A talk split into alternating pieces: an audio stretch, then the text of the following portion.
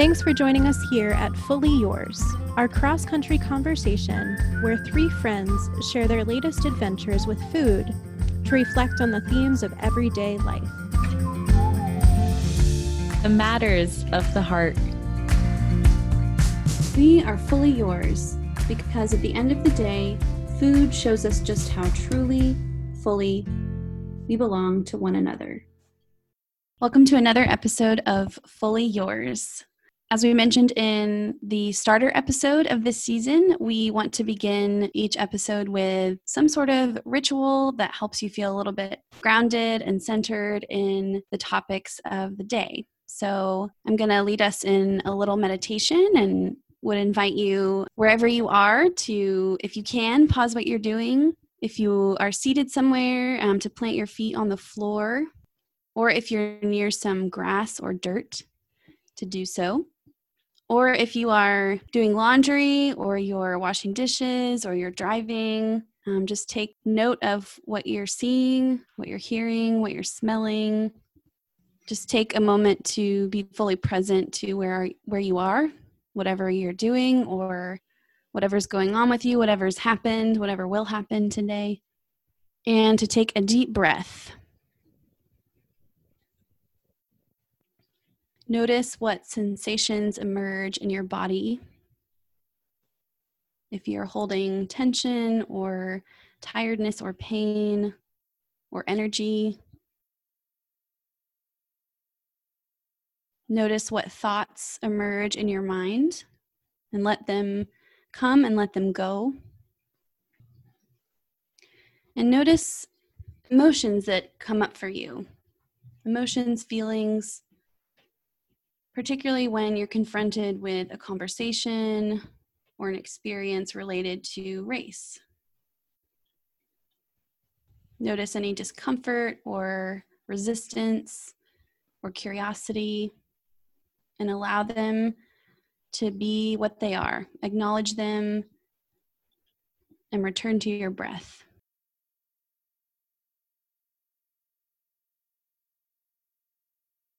And as you continue breathing in and out, I want to make a connection to today's topic, which is about land. And it's easy to feel disconnected from the soil that is beneath us always, even if it's covered over with pavement or carpet or concrete.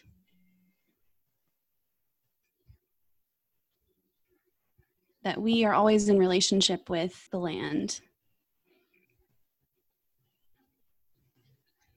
And I invite you to take another deep breath and open your heart and your mind as I share this quote. And this was said by Brahm Ahmadi, who is a leader of Community Foods Market, which used to be known as the People's Market, Oakland, California.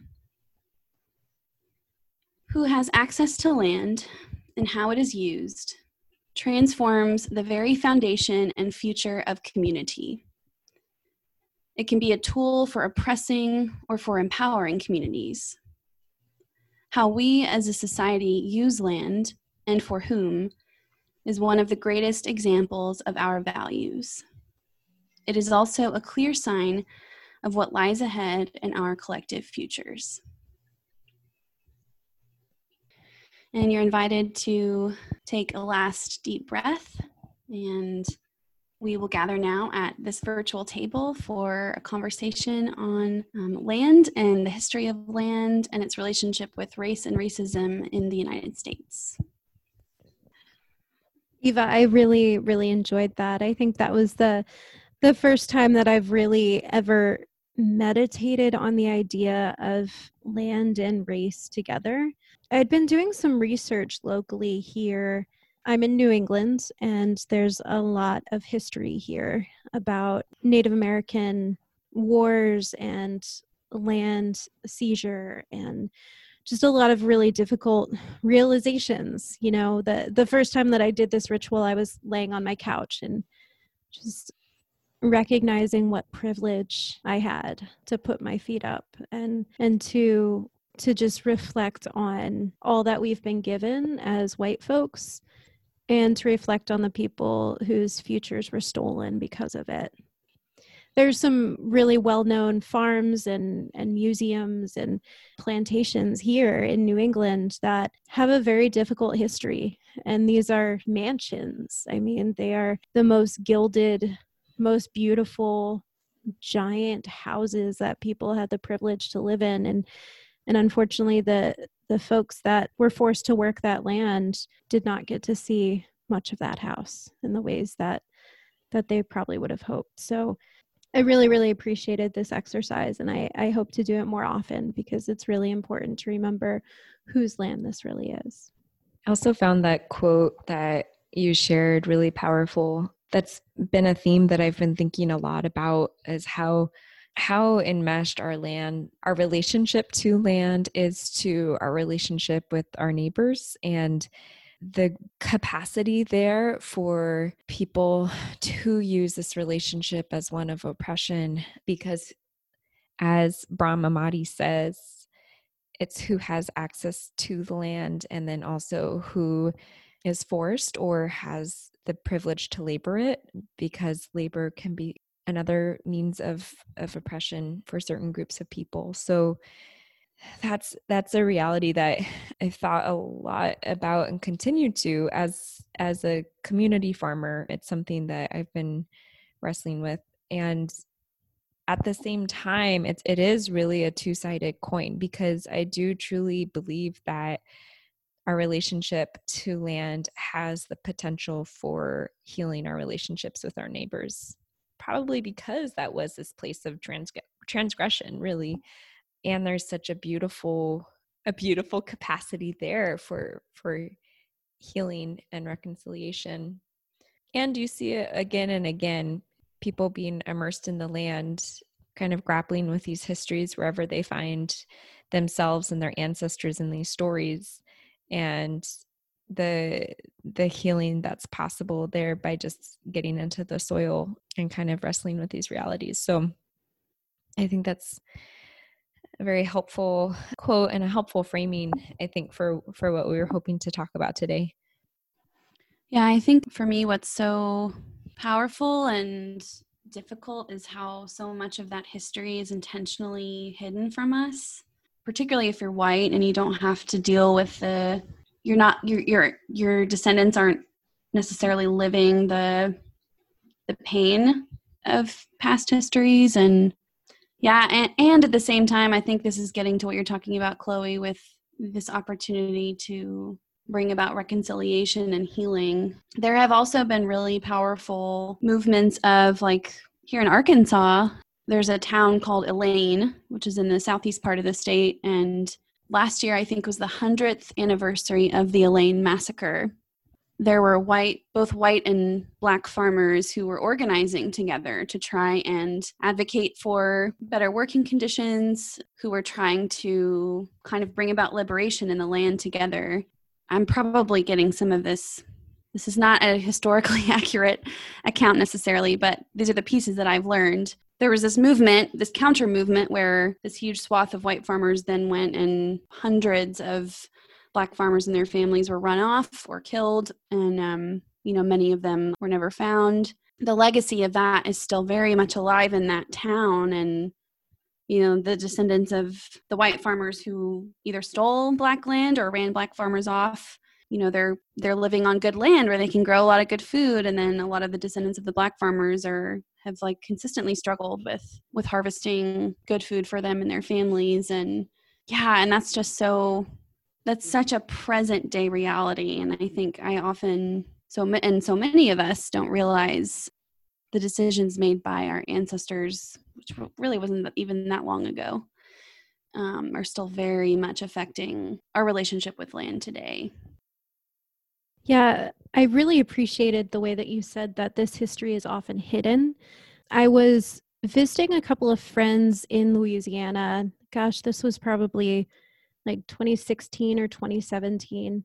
And we decided to visit a plantation, and they had a recorded guide that you could, it was like a set of headphones and an iPod basically that you could walk around and listen to the the history of of the plantation and continually there were a lot of racist overtones and there were a lot of times that they referred to the slaves as servants and said oh the servants were treated well. They had their you know their servant quarters over here and they got three square meals a day and all this stuff and like flat out lies. Like it's it's just really really disturbing to to think about how hard we work to cover up this history and and part of uncovering it means that we have to learn to deal with it and and come to terms with these are our ancestors we we descend from a long line of of racism so when i was doing some digging about how the history of land use has shown up in the united states obviously um the biggest sort of event, you know, is a history of forced labor through chattel slavery. And there's also this huge piece of history that precedes that. So, Christy and Eva, I noticed that all three of us are using um, the the word "we" a lot, and that totally makes sense. We've said this before on the podcast that the three of us um, find ourselves coming from a shared identity that that we three are white women. And so, for any listeners who are joining us today for the first time, we just wanted to to clarify that that's where we're coming from. So sometimes when we say we that might be who we're, we're referring to because we know that for some people in our country these histories are not hidden. Like they're a lived reality that it, and the stories are passed down generation to generation because they're still really feeling the repercussions of what this has caused for them. But for many of us especially white people who find ourselves in privilege i think that is a part of privilege is kind of the the forgetting like of the very intentional forgetting. And so wherever it happens generationally i think when we start to like you were saying christy when we start to go back and uncover it can feel it it can bring up a lot of emotions because there's i think there's a reckoning with our own for me there's a reckoning with my own areas of where have i been in denial like where have i kind of known something was up but not really dug into it. And then there's also frustration of where you know some things i did not learn growing up in my family and in our education system and that's there's an anger there because it's like okay why did we not learn this? So it's a it's not it's a mixture but we just wanted to kind of to be clear about that so i think eva you've kind of helped us form our episode today and have dug into some of the research around this. And as you've said this is a huge a huge gosh not even topic. Like it's sort of the foundation of of a lot of what happens and where we find ourselves in this country and really in the world today. And so this is a short episode and we're not going to be able to get into all of it nor are we historians but we wanted to um, kind of delve into three different points that you've started to tease out eva. And the first point was you you were saying something about chicken or egg how sort of that idea came up a lot in your research regarding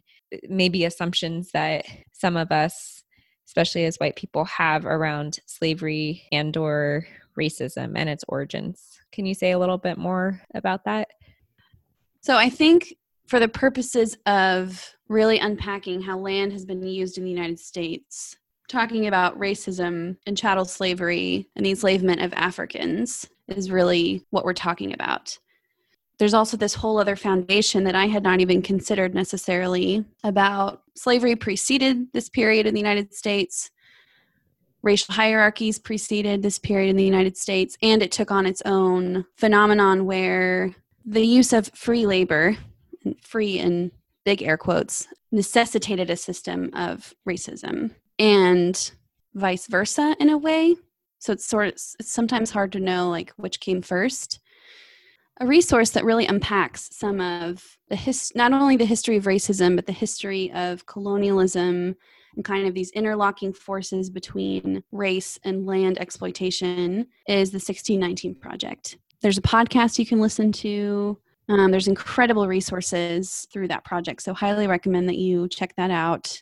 And this is a little bit of a side note, but I think it's relevant. Something interesting that I grew up with as a Texan that is still alive and well is this idea that the issue of slavery or the issue of the Civil War was not about slavery, but about states' rights.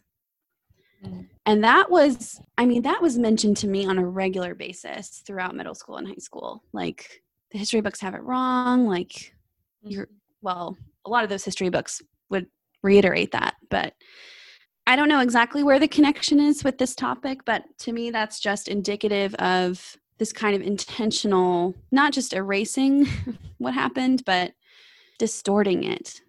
Yeah, I just I just want to put that on the table because I feel like that those arguments about the Civil War and what it was about and how we're reckoning with things like Confederate monuments across our country, that's all part of this conversation, I think. You you include a really helpful quote from the 1619 Project. And it says the transatlantic slave trade, which began as early as the 15th century, introduced a system of slavery that was commercialized, racialized, and inherited. Enslaved people were seen not as people, but at all, but as commodities to be bought, sold, and exploited. So I think that kind of helps really just show how how intertwined this system of of racism was with and is with labor and land and and profit for the people for the white people who enslaved others. And it's important to note too that that indigenous folks when their land was stolen they were also forced to work their own land for the profit of other people.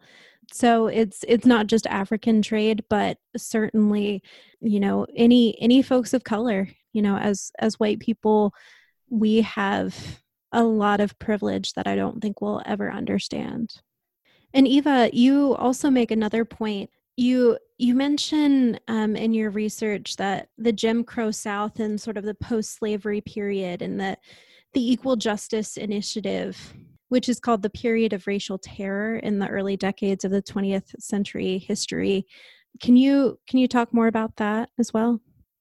Yeah, so speaking a little bit more explicitly about the post-slavery period in the United States, you know, you have groups of of black farmers for example who are beginning to organize and do what they can to own their own pieces of land even in a post slavery context in which racial hierarchy and what this organization, the Equal Justice Initiative, calls this period of racial terror, which was really a period of a lot of lynchings, particularly in the South. You have a lot of attempts for black farmers and their families to own land, which which legally they could. Legally they could, but but as you just described, it was near impossible for many folks because of the the intimidation and the violence. Right. So, in this period, post slavery, kind of entering the Jim Crow period, especially in the South, but these issues extended beyond, obviously. Even though it was legally possible for Black farmers to own land, there were scores of tactics used by governments, by white farmers, every layer of society to intimidate and to keep people from not only keep people from accessing land, but throwing them off of their own. Leah Penniman, who we mentioned in the first episode, um, she's an incredible writer and farmer. She wrote the book Farming While Black, which is another resource we highly recommend. And uh, she has this powerful quote speaking about her ancestors. Our Black ancestors were forced, tricked, and scared off the land until six and a half million of them migrated to the urban north and this is the period of the Great Migration. And this was no accident. Just as the US government sanctioned the slaughter of buffalo to drive Native Americans off of their land, so did the United States Department of Agriculture and the Federal Housing Administration deny access to farm credit and other resources. So even though it was, you know, as we mentioned, even though technically African Americans could own land at this point, as we see in so many layers of our society, racism and racial violence sort of took on different forms, particularly in the Jim Crow South. And then you have other laws like there's something called the California Alien Land Law of 1913. And this prohibited people from owning land and lots of other ways um, through the economic system, through unions, try and keep people from accessing land. And so this kind of brings us up to the current moment um, where now we're living with the legacies of all of these decisions that were made. Even not only you've shared with us, not only were there barriers or or extreme violence towards people towards black people who had land or were seeking to own land in addition just resource allocation was was very biased and compromised. And so you talk about how the US Department of Agriculture has a record of gross discrimination against Black people, but also Indigenous folks, Latinx folks, even women farmers of of I'm imagining um, all different uh, racial identities. And I think, gosh, that just seems I I don't know. I don't know the research, but that sure seems to reflect. You can cut this part out, but that just like really feels like the reality today where you have these giant massive monoculture farms in certain areas of the country and when you look at percentage wise the number of farmers of color or yeah like that that has so systematically played out for a reason. So thanks for raising that up. Yeah that's that's the right word for it is systemization. Yeah which which we hear a lot about with a post slavery United States too, and um, particularly like this whole period of lynching, which is also another layer of history that is made invisible to a lot of white people. You know, we think like, oh, life was pretty good in the 1920s, but it really wasn't for a lot of people. So, the third point that we want to share is related a little bit more explicitly to the food system. Obviously, all of this that we've shared is a backdrop to the ongoing racial inequ- inequities in our food system. Michael Twitty, who wrote the book The Cooking Gene, which we have also referenced in previous seasons of Fully Yours, just an incredible, incredible book. Highly, highly recommend, and we'll link this in the show notes. In The Cooking Gene, Michael Twitty is on his own discovery to uncover his ancestry and um, he's a chef um, with many intersectional identities himself as someone who is Jewish and someone who is Black, and the really interesting layers of those identities. But in this book, he's particularly talking about how um, history of cuisine in the American South was completely tied to kind of the preservation of foods of folks who were enslaved in the in the South he talks a lot about sugar and how sugar, which is so prolific and is such a part of our lives, um, has this really deep political history. He talks about how even before slavery um, was given a racial context, so getting to some of that pre-slavery history, there were there were folks who worked the land, um, who were used as indentured servants, who harvested sugar, and this led to. And this was in the Mediterranean. Mm-hmm. Is sugar from the Mediterranean or did they bring it back? It says, looks like it came from New Guinea. A powerful example that Michael Twitty gives us is in the history of sugar. And he goes into depth in his chapter Sweet Tooth in this book, The Cooking Gene. And he has this really amazing quote To scholars of food, race, and economics, the work of Sidney Mintz, and I don't know who Sidney Mintz is, but is a scholar that he's in conversation with. Uh, food is a powerful indictment of the way in which taste can become political and sway the stories of nations. And he talks about this journey that sugar made and its its deep relationship with slavery, not only in the United States but but long before it. He talks about how um, sugar was by no means the only reason slavery began to grow and proliferate, he says. It is spectacular from the viewpoint of a descendant of the enslaved because of its power. The Black journey in the Americas is founded on a human sense, the sense of taste. Slavery began with food. So, anytime we are eating a sugary dessert, pretty much anytime we're eating anything, we're engaging with not only histories of violence, but um, histories of resilience too. And that's something that we mentioned in our first episode about, you know, these these histories grow up alongside each other. Particularly with food, they're so intertwined that you can't really truly separate them out. Um, but we see it as our responsibility to, to try and uncover a little bit of that history and to learn not, not only for ourselves, but as leaders who want to do work around food and, and food justice, how do these histories shape what that work looks like?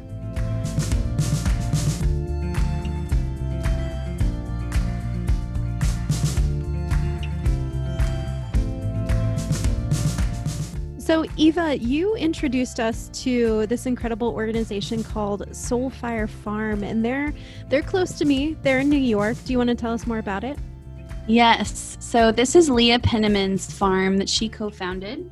I highly recommend that you just look her up because she's been interviewed a lot lately. She's really become a force of really important conversation about about what we've been talking about today, history of land and um, and a lot of her work is really directed towards helping black and indigenous farmers kind of the next generation of black and indigenous farmers learn learn about basics of farming and and also getting into some of their ancestral foods and ways of growing foods and preparing foods and something that their organization created that is so important and um, quite practical that i love is they created a, a reparations map and so they basically mapped out a bunch of farms across the country. A lot of them are concentrated in kind of the New England, Atlantic states area. And this is really just a map of Black and Indigenous farms who need support, particularly from those of us with white privilege and class privilege. They list you know resources that they might need whether it's financial resources or farming resources um, so if you are someone who's connected to a farming community um, highly recommend that you check it out um, and as we're encountering this conversation about reparations in, in our country that's also a way that you can learn more about what that is and how you can take action you can also like donate to soulfire farm. That's always something that they're in need of to continue to support their work. Another action i would recommend is even beyond soulfire just trying to get familiar with black farms in your area um, and people who are doing who are doing work for black communities around food even if it's not explicit farming. Who are the the black leaders and organizers in your community um, that that need support and how can how can you and i and the three of us as particularly as white ladies follow their lead and support the work that that they're doing and that they've been doing for generations so we hope you check out the show notes. Um, we'll have a lot of notes from today's episode there, and that you will either take forward the ritual and even the action into your week ahead. And we look forward to seeing you at this table again in a few weeks.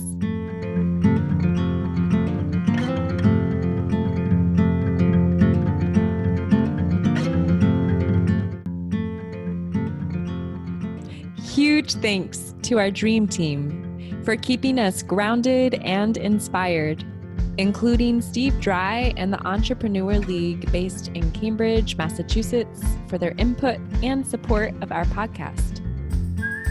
Shout out to Melody Stanford Martin for our gorgeous logo design. And many thanks to you, our listeners. If you like what you hear, be sure to check out our website at fullyyourspodcast.com for even more recipes, writings, and resources.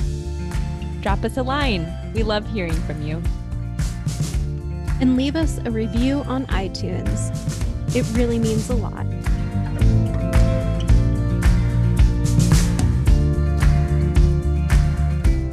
Until next time, we are fully yours.